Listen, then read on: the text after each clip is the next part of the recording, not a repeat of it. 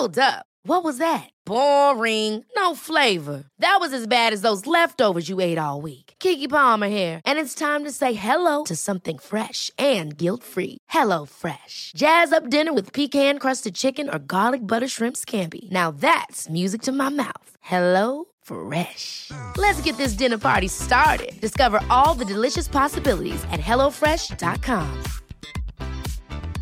There's never been a faster or easier way to start your weight loss journey than with PlushCare.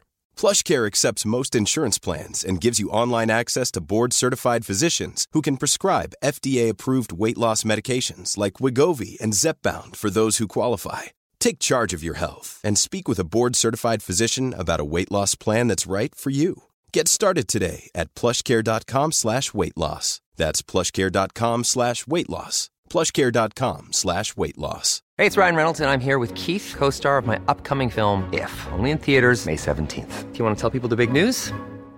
All right, I'll do it. Sign up now and you'll get unlimited for $15 a month in six months of Paramount Plus Essential Plan on us. Mintmobile.com slash switch. Upfront payment of $45 equivalent to $15 per month. Unlimited over 40 gigabytes per month. Face lower speeds. Videos at 480p. Active Mint customers by 531.24 get six months of Paramount Plus Essential Plan. Auto renews after six months. Offer ends May 31st, 2024. Separate Paramount Plus registration required. Terms and conditions apply if rated PG. Leave, leave it all behind. Rewrite the story. Change the lines. What if we took the time to get to know a person? Not just the first impression, but their story. I'm Shani Payton, and I am bringing you along as I learn that I am not alone in this journey of life, and neither are you. Join me every week as I hear courageous stories of inspiring individuals determined to leave an impact on this world. I speak with many who have suffered through challenges I myself have been through, such as living in a cult, infertility, foster care, adoption, and mental health illness. I have experienced firsthand how the stories of others have impacted me in my journey of healing. My goal is for you to feel that you are not alone in your struggles. Let's heal together, and you know I'll be bringing some fun along the way. Now let's dive into some emotional, scary, humorous, and heroic stories. Thanks for coming along as I continue to grow. Welcome to the Shanty Pants Show. This is the moment. It's time to turn the page. I am so excited to bring you a story from Kayla Cotten today. She has an amazing life story to share with you all. We actually uh, have crossed paths in our past before. Our dads are friends, and we come from a very similar background.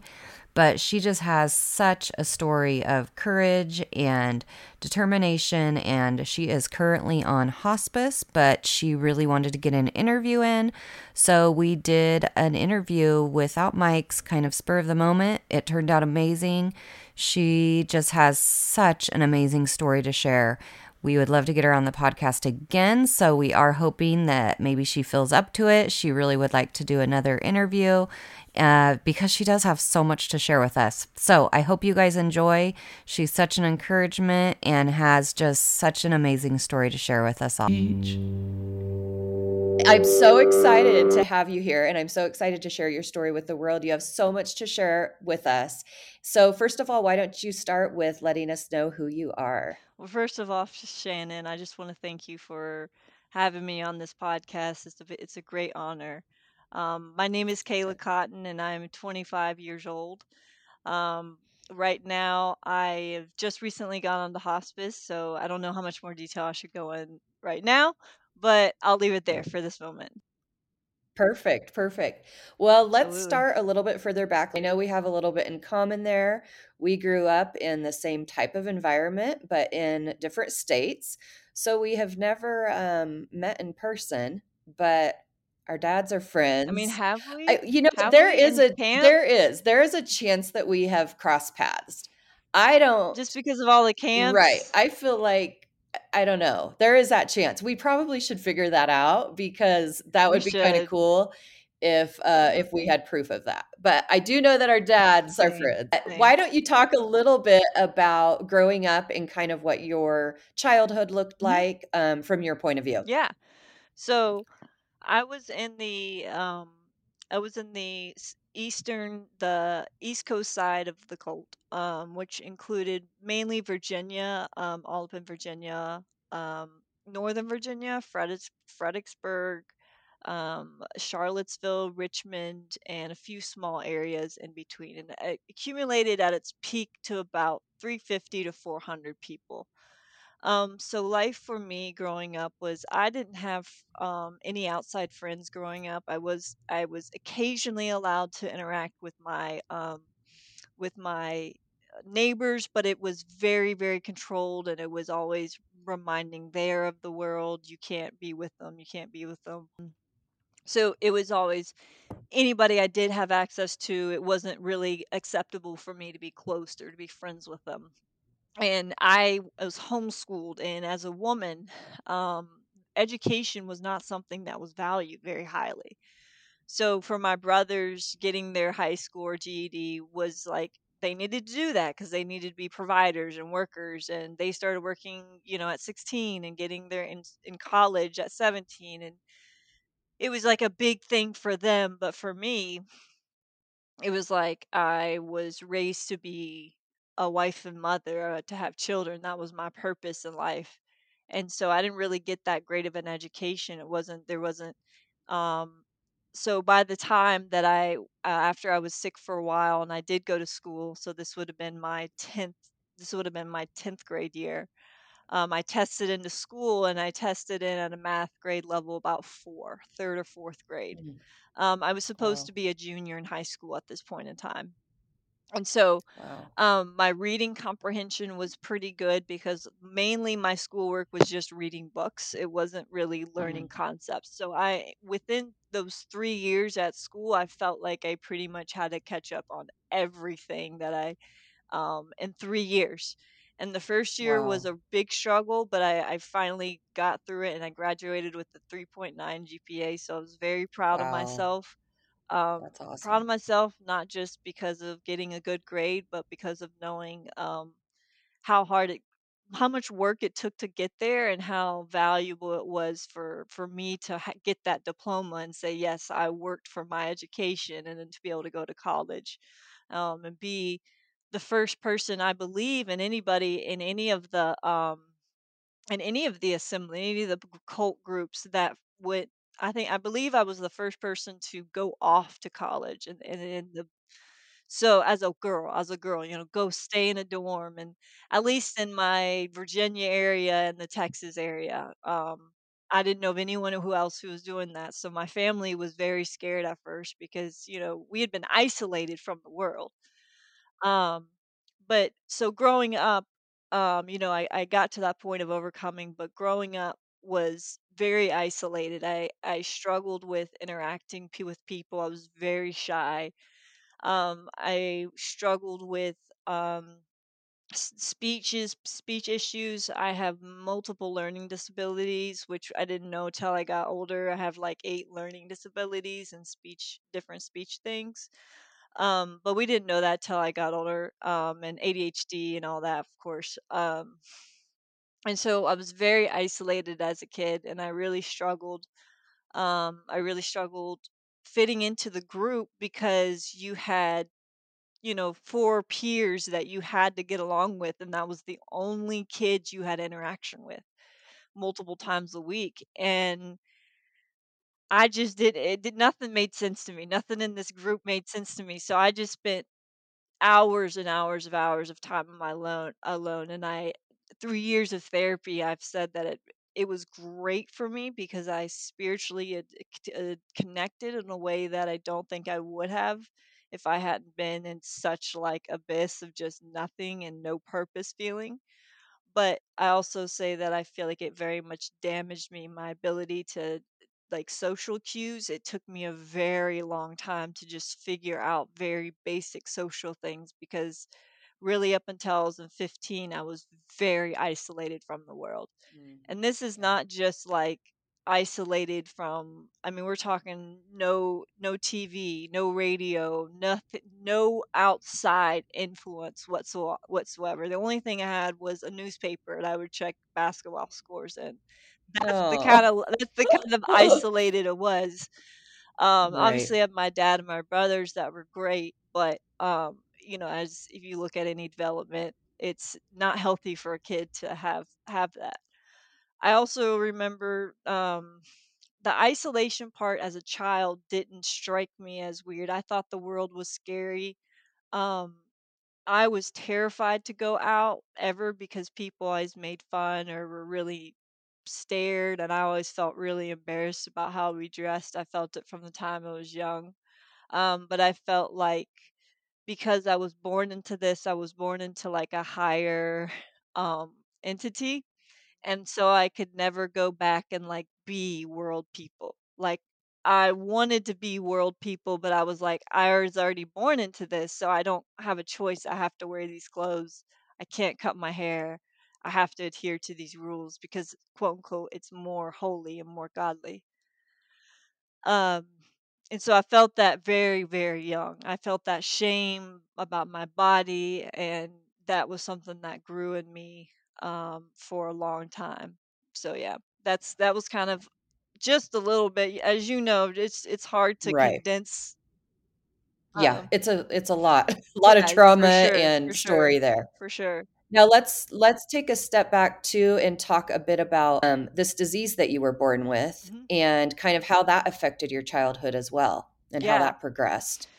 So I was born with mitochondrial disease, but we did not know that at first I had it. Um, I was born healthy. The only thing I had wrong was a slight biotin de- uh, deficiency, and that was it. And as I grew up, um, I was pretty much very healthy, active, super active, loved to be active, somewhat of having influence of four older brothers.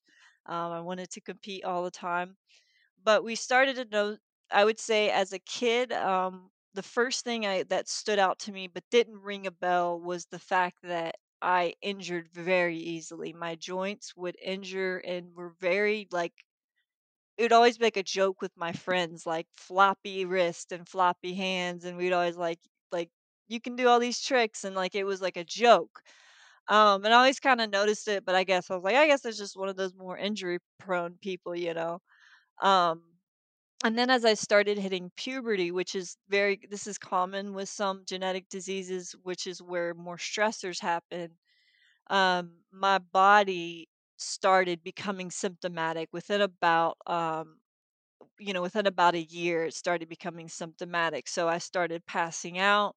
I started getting extremely fatigued over things that I normally didn't at all. You know, things that I could do, I was having to lay down a lot more, but still mild enough. Like I went to the doctor and they were like, nothing's, you know, super wrong. So I was like, okay, I'll just deal with it. And then in 2011, um, December of 2011, there was a really bad norovirus going around and um, my How entire old were you at this time? I How I was this time? 14. Okay. So I'd been having mild symptoms. We had done some trying to figure out what was going on, but had been like, I'm still kid, growing pains, you know, you know. Um, and so I was 14 and um, I got the norovirus, got it very bad. I mean, you know, sick 30 times in a night. Just you one of those ones like you have nightmares about getting, you know, Mhm. those sicknesses. Um, and I never recovered. I never recovered. So, um, people, my some fam people in my family started noting like you have loo- the past couple months you've looked really pale, like you have you seem to lose weight. They noticed it, and then in the spring it got so much worse. I started thinking I have an ulcer. I realized I've lost 30 pounds, and I was never been big. Um, and all of a sudden I'm going and all of a sudden it turns from not sure what's going on to I haven't even taken food for a month at all. Um, and so through a, I would say about an eight month process of testing, um, treatments, and and all that, we kind of finally figured out I had uh, mitochondrial disease, Ehlers-Danlos, and gastroparesis, which was the main things that were making me so sick. I went into kidney failure several times as a teenager as well. Um, and it was just kind of one thing after another. But the ironic part about all of this is that um, being at the hospital because we were such an isolated group we never did i mean not a single thing was done outside of the group not an interaction with another person not an activity not nothing nothing. You didn't go out to a baseball game with your family you know? So being in the hospital was like the most in the world really any of our family had ever been.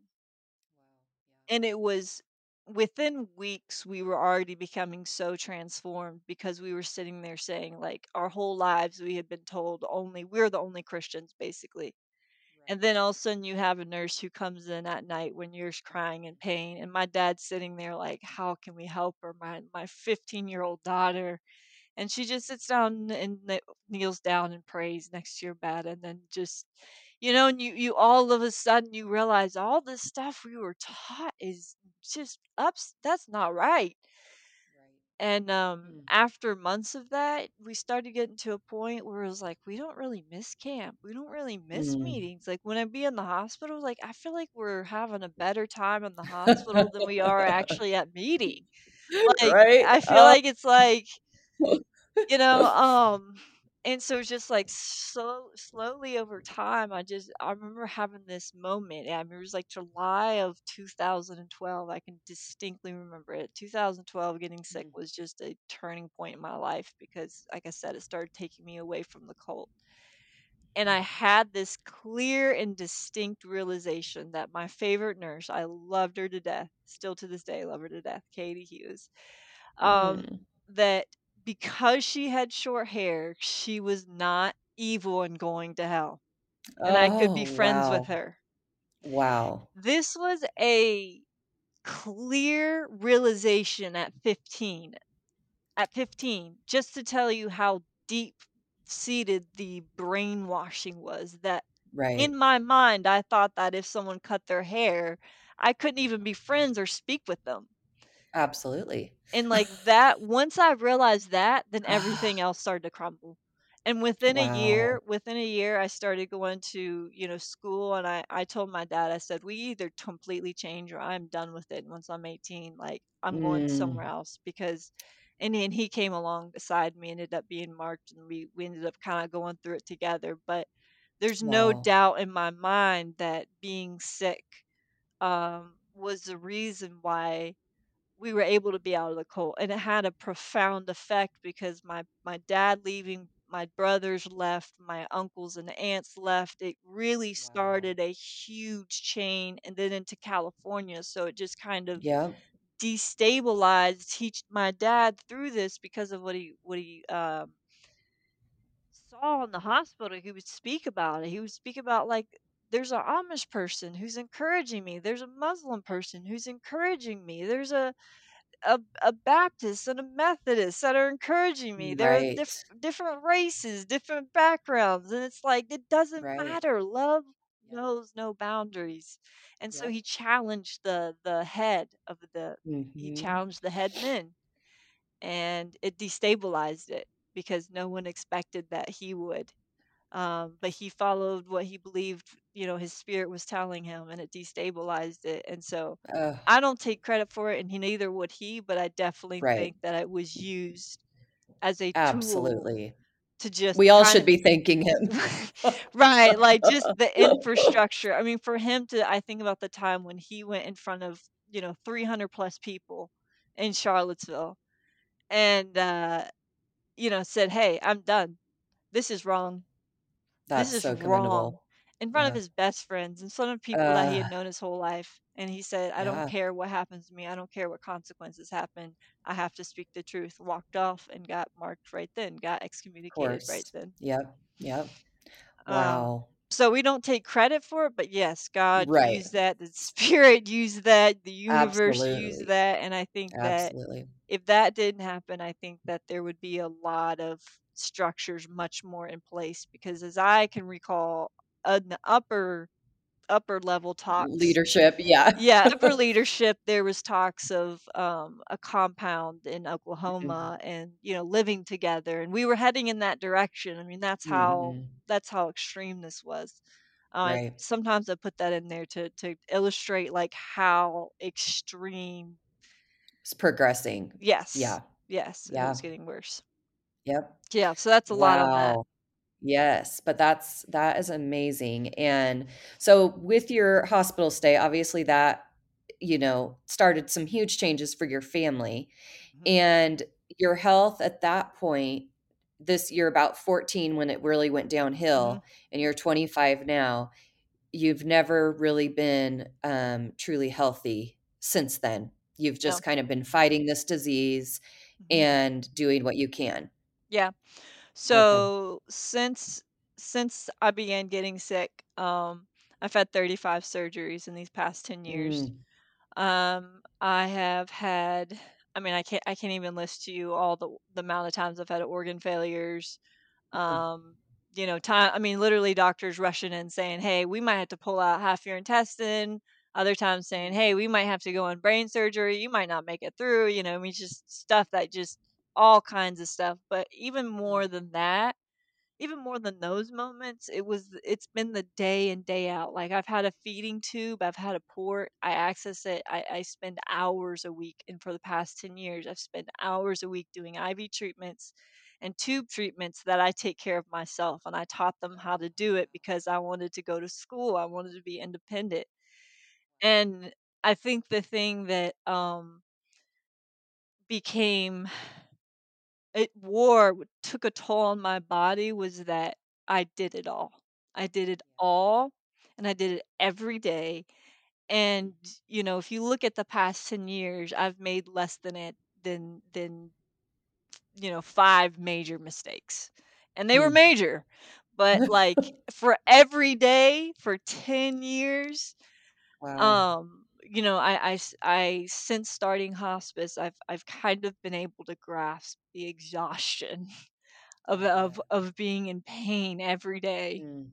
Um and it's making me a little bit emotional now because I i'm still processing that um Right. of not having to you know i have to take my comfort meds but like it's not misery like it's not like okay now i have to access my port i've got it. this is a 45 minute process and if i don't then I'll, you know I can just wake up and just live and be Wow. comfortable and maybe I'm kind of groggy and sleepy.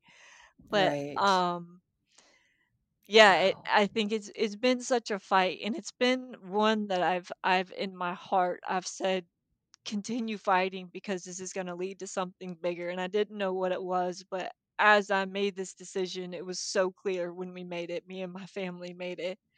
Yeah. Um and to some degree I'm like this 10 year battle, it it was for this to, to to show people and to be able to talk about the 10 year battle Mhm. and Right. talk about how I got through that. Um, Right. because I can't tell you how many times I should have died during that. I mean, at least once a year through that time. At least once a year was like you could have died for sure. Wow. And Um, you and you working through that and taking care of yourself to become so independent, that in turn gave you some opportunities, right, to go to college? yes, yes. Yeah. So that's Yes. exciting, uh, So I got like you to go to college and be a part of the basketball team for 2 years. Um, it was the most fun I'd had in my life. Like, uh, Mm. just being a college student, nobody really knew I was sick. I kind of just kept it under. I did everything at night. Um, people were always like, "What? You're sick?" Like, I'm like, "Yeah, I kind of rely on IV and, and, and feeding. Like, I don't really eat that much, and I have seizures and pat." And you're like, "What?" But um but it, it was such a I was a kid, you know, I got to be a kid for a while and it was um one of my better stretches of health, but I was passing out a lot, so it was like Mm. better, but but you know, it ended very abruptly on one night. Um Mm. and I'm good. Uh, it's always the hardest something to get through. Yeah, I bet. I bet. You just take your time. Um one night I came home and I'm not going to go into all the details, but I'll just give an overview for the Mhm. story. Um one night I came home and uh, my house friend, uh, my housemate, who I was good friends with, I was house friend, housemates with two guy friends. They were both lawyers, really, really good friends, really great housemates, everything. one of them had invited a friend over. I had never met that friend before. Um, four weeks before, I had been in the hospital fighting sepsis, which is a bloodstream infection, and I had a for about 24 hour period. I had about a 40% chance of surviving. I was really mm-hmm. bad off. I was still recovering and still doing IV treatments through this when I at this at this night. We hung around in the kitchen, whatever, and I took my treatments and went upstairs. He actually recognized I had a PICC line. He actually said, "Why do you have a PICC line?" And I said, "Just for medical stuff." And I went upstairs. I did my medical stuff, and I went to bed. Now during that time, I was hooked up to three medical things. I had an IV pole, I had a backpack, so I had three medical lines coming out of me. And that night, that man decided to break into my room and um, assault me. And uh, the only thing I could do was, uh, and I p- apologize. This is this is gonna I'm gonna put a trigger warning for this, just for any survivors. Um, I could only plead for him to stop, but I could do nothing because I was tied up in cords. So I had no ability to to fight, which was um the worst feeling in the world. Um, and basically what happened with this was I was three weeks away from getting off of my two of my IV treatments. I was on the swing up. We were about to celebrate it with me and my doctors. And I immediately had to move.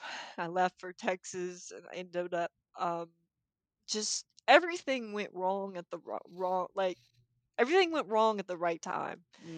So I went to Texas for a while, came back, ended up in the streets, ended up in a homeless shelter, ended up in just bad places, not knowing who I was anymore. Um, mm-hmm. feeling no control over anything, feeling like nothing mattered. It was just all a gray mm-hmm. space.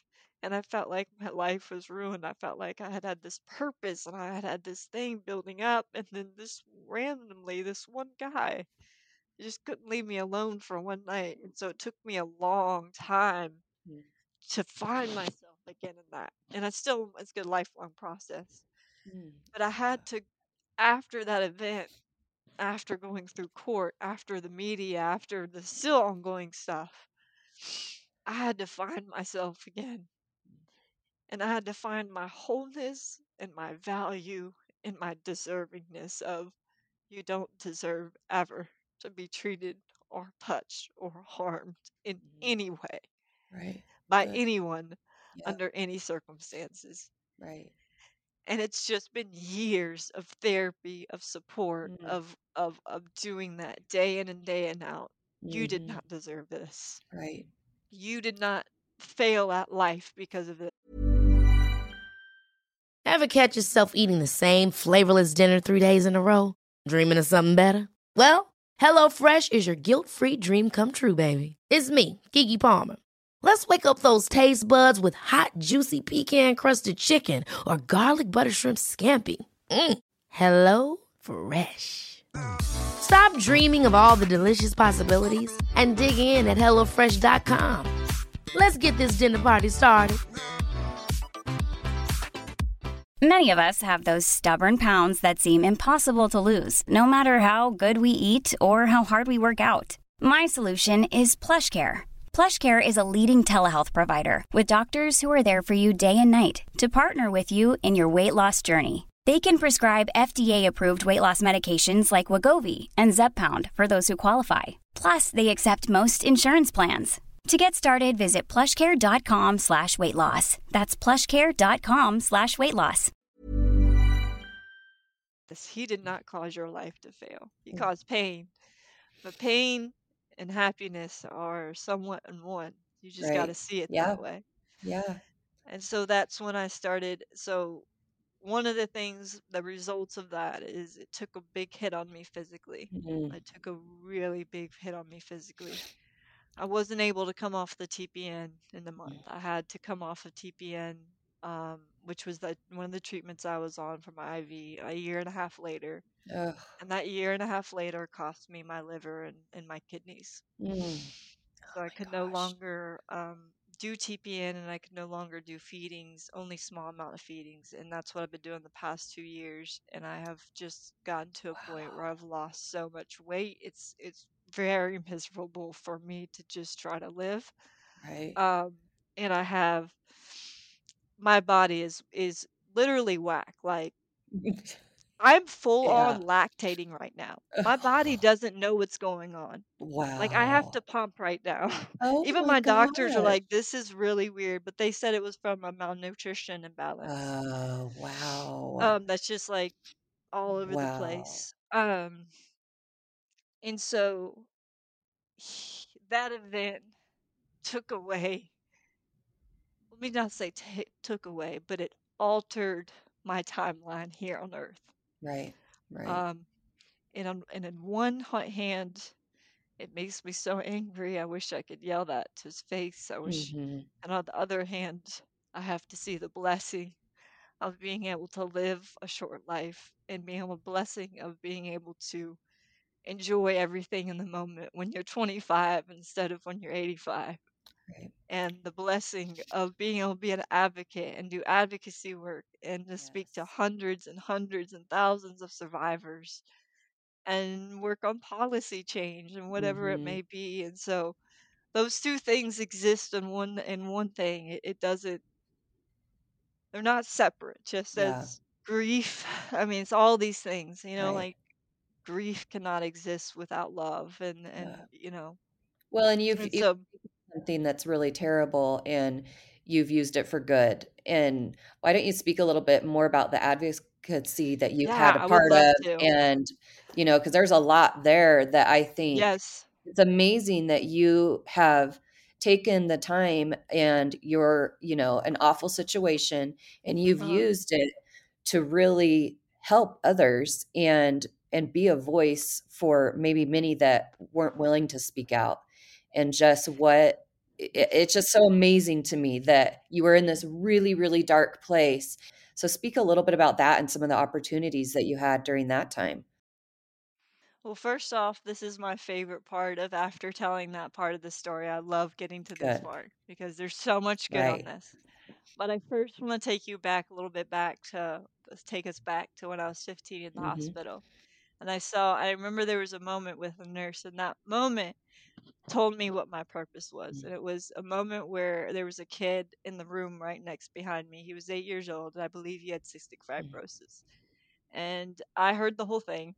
Um, he coded and passed Mm. away. Um, he was eight years old. I heard them doing compressions. I heard them tell the family. I heard it all. Mm. And his nurse was also my nurse. And I still remember about an hour later after everything had, you know, come through and they had taken his body away and everything. She came into my room with a smile on her Mm. face. I mean, just like a, not like a fake smile, like a beaming smile on her face. And was just like, hey, I'm sorry. I've been so busy. Is there anything I can do for Mm. you? And I just teared up and. I, and I was like, can I do anything for Mhm. you? Like, you just saw a child die. And you're asking me, like, I'm sitting up in bed, I'm okay. Like, I'm in the hospital, but I'm i'm Wow. okay. I'm Mm. okay. And you're asking me, you're having the Mm. wherewithal to ask me if I'm okay. Wow. And I was like, I realized my purpose, my purpose is to give, and my purpose is to use whatever I'm given in Mm. life to spiritually grow, awaken, and how therefore help Mm. others. And I realized too in those moments, I learned how to recognize when you go through a lot of trauma, you begin to recognize when people are going through trauma, Mhm. even if they are not showing it. Right. And so I said a prayer during that time that I would be able to fulfill that Mm. purpose. Wow. And so I had to remember that after this Mm. happened Absolutely. because here, well, let's go into the advocacy Yes. advocacy because here's where that purpose really got fulfilled. Um, a month after the report came out um, about my situation, it was on the news. Um, several girls started Mm. reaching out. And it started with one, two, three, and two, and three, and four, and five, and on down the list. I think we're at like 15 by now, something like that. And um, one girl actually moved back from Washington State to Virginia to report because she was like she felt so much guilt because she thought it was her fault that she didn't report for Mhm. me and she wanted to do something for me. So she moved back out here and she's now my best friend. So that's first off. First off, that right there, that was my I always thought I say that that's kind of my proudest moment of advocacy Wow. is, is being able to develop that Ugh. bond. And I mean, we're so we've been friends for years Mm. now. But a couple things that I wanted. So here's a couple things with advocacy. So a few weeks before um, he was going to plead guilty, um, we sat down with the prosecutors, and I was like, I want to share, but from the beginning, I had been really private Mm. about it. I did not want to share this. I was like, I am going to carry this to my grave, and only my close friends are going to know Wow. about it. And like, that's the way I felt about it.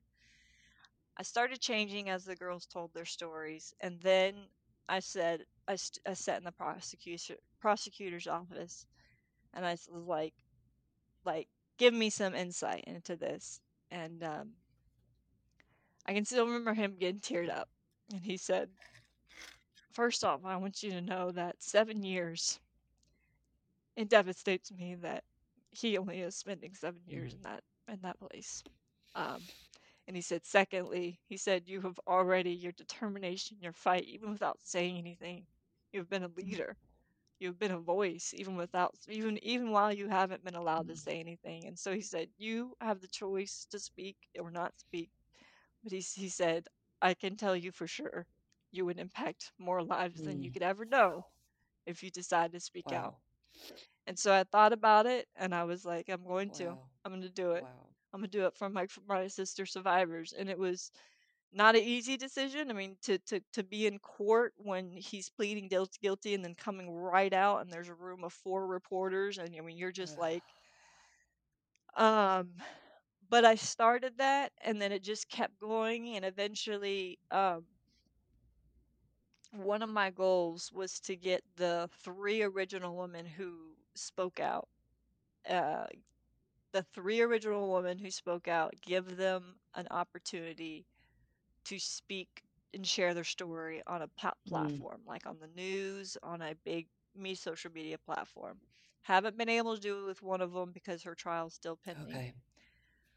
but with two of them i worked for 10 months trying to well i worked for three months tracking down a news uh, or a reporter that would cover the story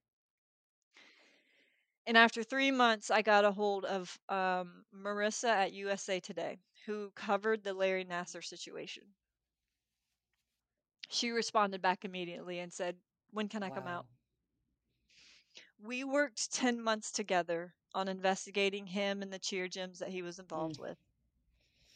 And in January, uh, about a year ago, we had our first meetup, and it was the first time all of us survivors were in the same room, and it was the first time. It was the first time that two of the three that I wanted to, I, I promised them, I promised them, because their cases didn't move forward, so I Mm. promised them they would get a voice. So when I sat there and they were interviewing them, I was just Ugh. bawling because I was I bet. like. I didn't know it would happen, and especially with my pain and dealing with my stuff. And I was like, I actually made it happen. And then when it got released, it ended up being front page of USA Today. And their faces were put on the front page of USA Today. And I just, there was nothing I've fulfilled greater than that. I have passed, le- helped pass legislation. That's Um, I work in the Virginia Capital, um, Virginia Capital State legislation, um, helping advoc- advocate for bills that help survivors. And but that moment was like that is amazing. being able to give that to them Yes. because they didn't get justice, and you know I always want to give more to them, but at least a Yeah. voice. Um, and so the, the grounding of my advocacy is raising awareness, educating, but also Yeah. empowering. My goal as an advocate is not to get a louder Mm. voice. It's to give a it's to spread my voice to other people. It's to share my I voice.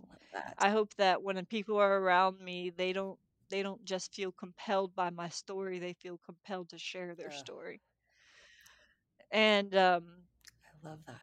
that's really what I have the goal. That's why I share my Mm. story. For a while, I felt like it was really selfish to talk about it and just talk about me. And, and I had to look at the bigger picture. I had to step out of my humanity and look at my spirit and say, this is bigger than me. You got to put your words out there and you let the world, you let universe, God Yes. handle it from there. Yes. And it may impact one person. And if it impacts one person, it's worth it. Absolutely. That's always my philosophy too. For me, it's more, you know, speaking out on other things and bringing humor to to the world. But I always say that. It's like, yes, too. and you do. You're so would, you you are going through this moment right now in life with humor. And it it blows my mind when I see your TikToks and your fun videos and I'm just like, wait, she's on hospice? Like does she yeah. know what that I, mean, I means? would does she does she fully understand? But you do and I just think what a hmm light that That's what makes it so Yes, free. and and I know you like you've told me in a different time that you know you're you're pain free for the first time in your life. So you're just enjoying these moments. You know your days are limited. I get emotional. Yeah. I get emotional like 10 times Oh, I a day bet. just realizing I'm not in pain. I'm like, Oh, I'm not in pain. Oh, I Like it, I I can't even yeah. imagine. Like I don't remember. I don't remember what it was like to not be a pain, you know? Oh, you are a And I gift. have to, mm, thank you. No. Um, I, going, going, going back to the humor thing really quick. I love humor. Hoot humor. Um, I'm very uh, focused and intense, and I'm very passionate about you know creating change and, and being an Mhm. advocate and being that too. But humor is my break from that because I can't be like that all the time. And I joke about Yes, anything. I joke I about see that. anything because you have to I sometimes. love that. And so I want to let you know in the future if Great. you would if you if you would want to come up with some ideas of like some maybe morbid joke or some silly joke that we could do and duet, I would be all for it. Like Bring it together. like Yes. say tell a Oh joke that's like what happens when someone dies or something and then just be like, You really? Really? You're gonna say that right now? Like just stuff like that. It would just be hilarious. Like Yeah. You're oh my nothing's off gosh, that you even say that is Like amazing. just Like, the you are funniest thing you can think of. I Um, I I think it'd be you I great love it. and it would be, wouldn't it? that would be fun. I mean, it just feels terrible, but I think you're so amazing for even saying that because it is. I just and it and it is what it is, you know, and I feel like you I've seen you talk with your your family and your dad and to see that it's acceptance of of what is. And actually I had that question. How did you know your whole life or majority of your life that your life expectancy Yes. was Um, different than the mo- I than wasn't most? expected to make it through high like I wasn't expected to graduate high school. I was I was super sick in my 14, 15, 16, 17 years. Like just I they really didn't think. I mean, they really did not think I was going to pull through. That is amazing. Um and I fought through. I fought like hell to get through that. And Mm. um I never thought that I would ever be free from it. And I always had a sense in my life they doctors from after I kind of overcame everything, they stopped telling me time frames and they would tell me stuff is serious. Like they would say like I would ask like, "So how am I on the malnutrition scale?" And they're like, "Um like the worst of all our patients." And I would Oh, just be like, "Oh, right. Okay." And they'd be like, "Like you've always been." You're You like, know, "I like win. you're like it, would worst." right? I'm like, "I won the competition. Do I get a Oh my star?" Wow. I just wanted to ask. Yeah. Like, "Do I get a star?" And, um, and Mhm. so they would say stuff like that, like, they would be like, I mean, well, like, half your kidneys are, like, not working. I mean, they would be but they kinda were with me, like, "What are we gonna do about it?" So they never would really tell me, like, "Oh, this, this, this," but I always knew. I knew, and I would say over the past year, this sense has gotten stronger that it's coming. My body has started to lose I would say over the past year, I've been living a little bit harder in life, like living trying to live a little fuller, pushing myself more because I um, I had a neurology doctor tell me in June that I could that I was I'm developing neuropathy and that within the next year or Mm. two I may lose all feeling in my legs. So I Mm. was already mentally preparing. Like last summer, I was like trying to do a lot of different stuff because I knew if I wasn't going to die really soon, I was going to start losing some big mobile, either n- neurological, real mobile things that are big, you know, big chunks of my life. Um, and so I've been mentally preparing. And then as it's gotten closer, I, I literally journaled in, in January. I said, I think my body's getting close. I said, I just feel it in my spirit. I'm, I'm getting to where I am getting out of my hum- human body more and more, just slightly. Like it's just slightly, like I can just touch other things from the, you, and it's not a s- uh, something I can see, but I can just feel it. Like I feel, um, like I can just, I'm touching the other side, but it's just kind of like you're near. And so, but, but at the same time, it's like it's there, but it's also telling me like this is your like last chapter. Like soak this chapter up. Like Um, you know, I tell people I'll talk about heaven, I'll talk about all that stuff if it comforts you. But for me, I'm at peace with all of that. And I just want to have fun right now. If you want to talk about it and it's like a comfort for you, then that that's you that's totally fine. But for me, I really am at peace. I get to be, I mean, it, it, this will make me emotional again because uh, there's a quote that said, uh, "It's no big deal. I'm not going anywhere. I'm just dropping my body." Like, Yeah. I'm Wow. just dropping my body, but my spirit's still around.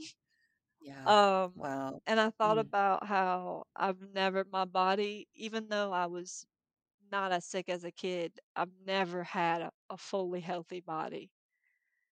And my but then this body, this body which has been just a shell. It's just a shell. This is that's that's why I'm not scared because this is just a shell. Like whatever you believe, your spirit exists within you and you're this is Mm. this is going to go away. And so I'm not I'm not attached to this. I'm I'm I'm appreciative of it cuz it's given me 25 years, but I'm not attached to it.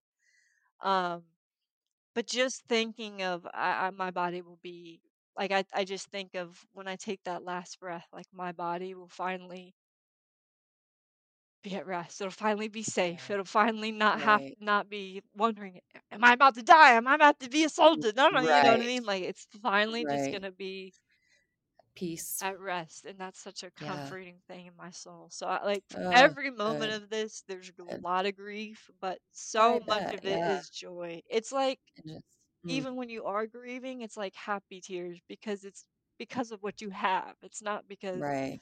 yeah. Right so yeah. But uh, I, yeah, I just commend you for that spirit though too, because this isn't the norm, I would say, for someone that Yeah. is on hospice. And um, so it's so neat, I think, for you to share this experience in your last days with the world.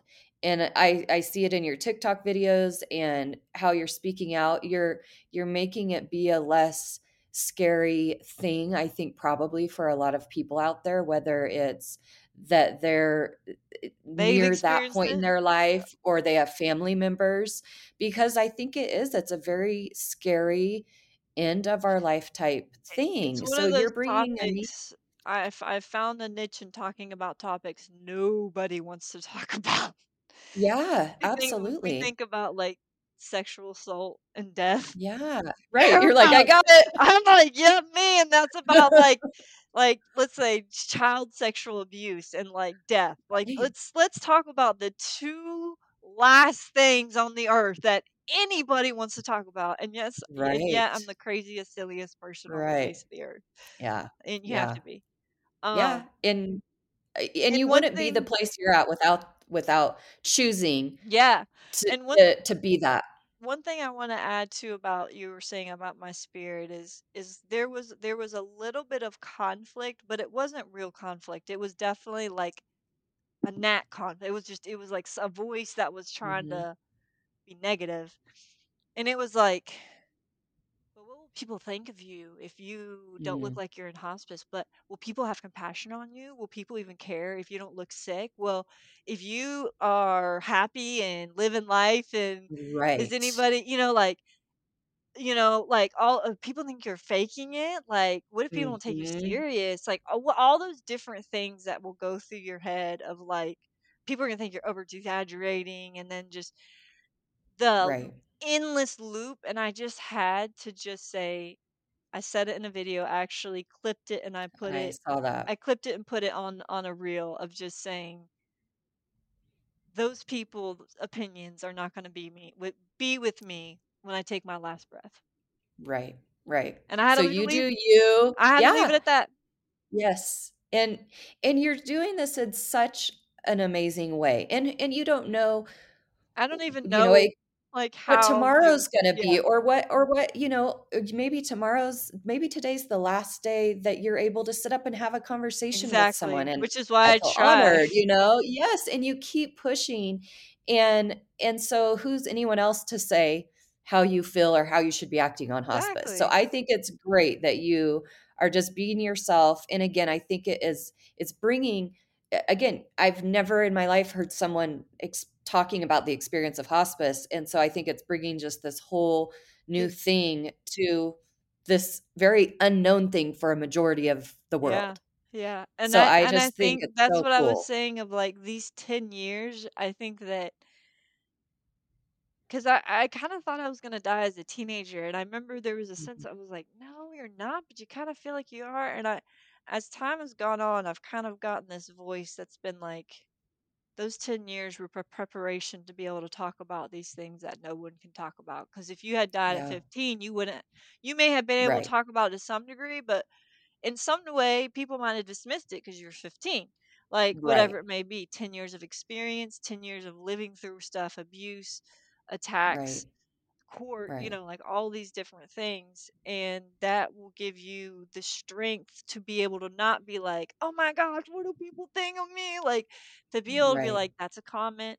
Don't worry about it. Like, all these years, I feel like have been preparation to still to sit here and talk about this just from my heart, just straight Right. open from my heart. And I make it a goal every day to put up a video um, and I make it a goal because it's a great goal for me. Because if I'm feeling really, really bad, then I can just make a really short video and just say, hey, I'm not feeling good.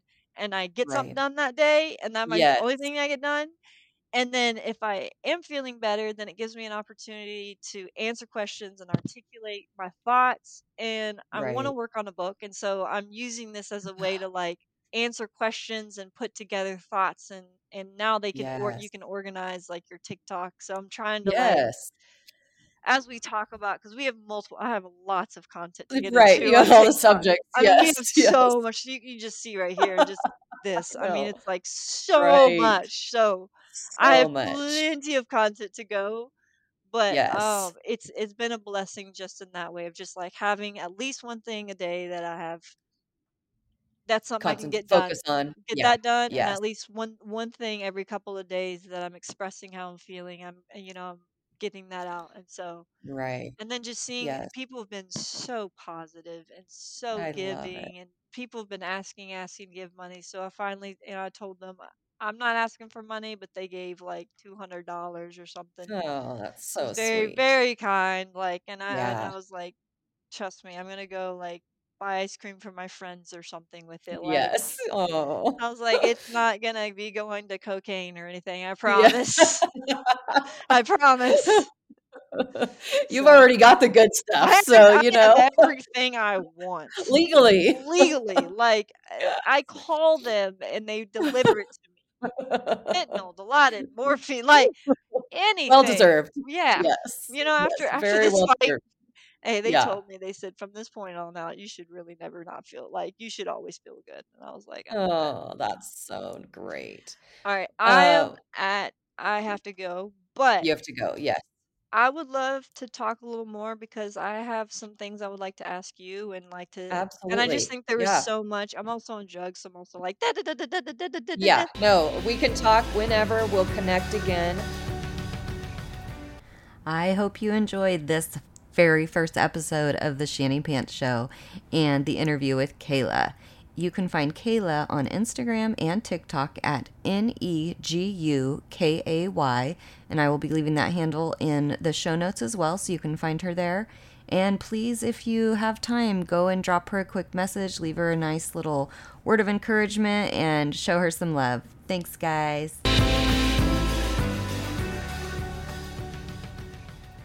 Thank you so much for being here for another episode of the Shanny Pants Show.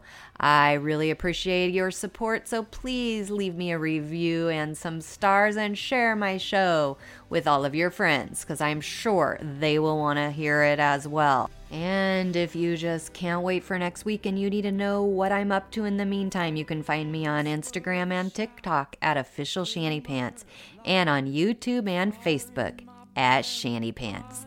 See you next week. Is the moment. It's time to turn the page.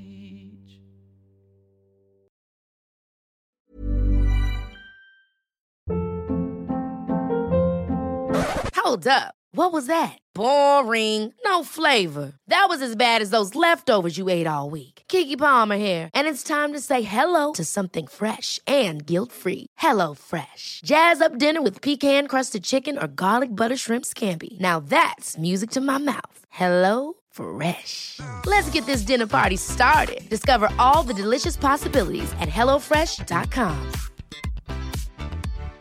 Hi, I'm Daniel, founder of Pretty Litter. Cats and cat owners deserve better than any old fashioned litter. That's why I teamed up with scientists and veterinarians to create Pretty Litter. Its innovative crystal formula has superior odor control and weighs up to 80% less than clay litter. Pretty Litter even monitors health by changing colors to help detect early signs of potential illness. It's the world's smartest kitty litter. Go to prettylitter.com and use code ACAST for 20% off your first order and a free cat toy. Terms and conditions apply. See site for details. Imagine the softest sheets you've ever felt. Now imagine them getting even softer over time. That's what you'll feel with Boll and Branch's organic cotton sheets. In a recent customer survey, 96% replied that Boll and Branch sheets get softer with every wash. Start getting your best night's sleep in these sheets that get softer and softer for years to come. Try their sheets with a 30-night guarantee. Plus, get 15% off your first order at bollandbranch.com. Code BUTTERY. Exclusions apply. See site for details.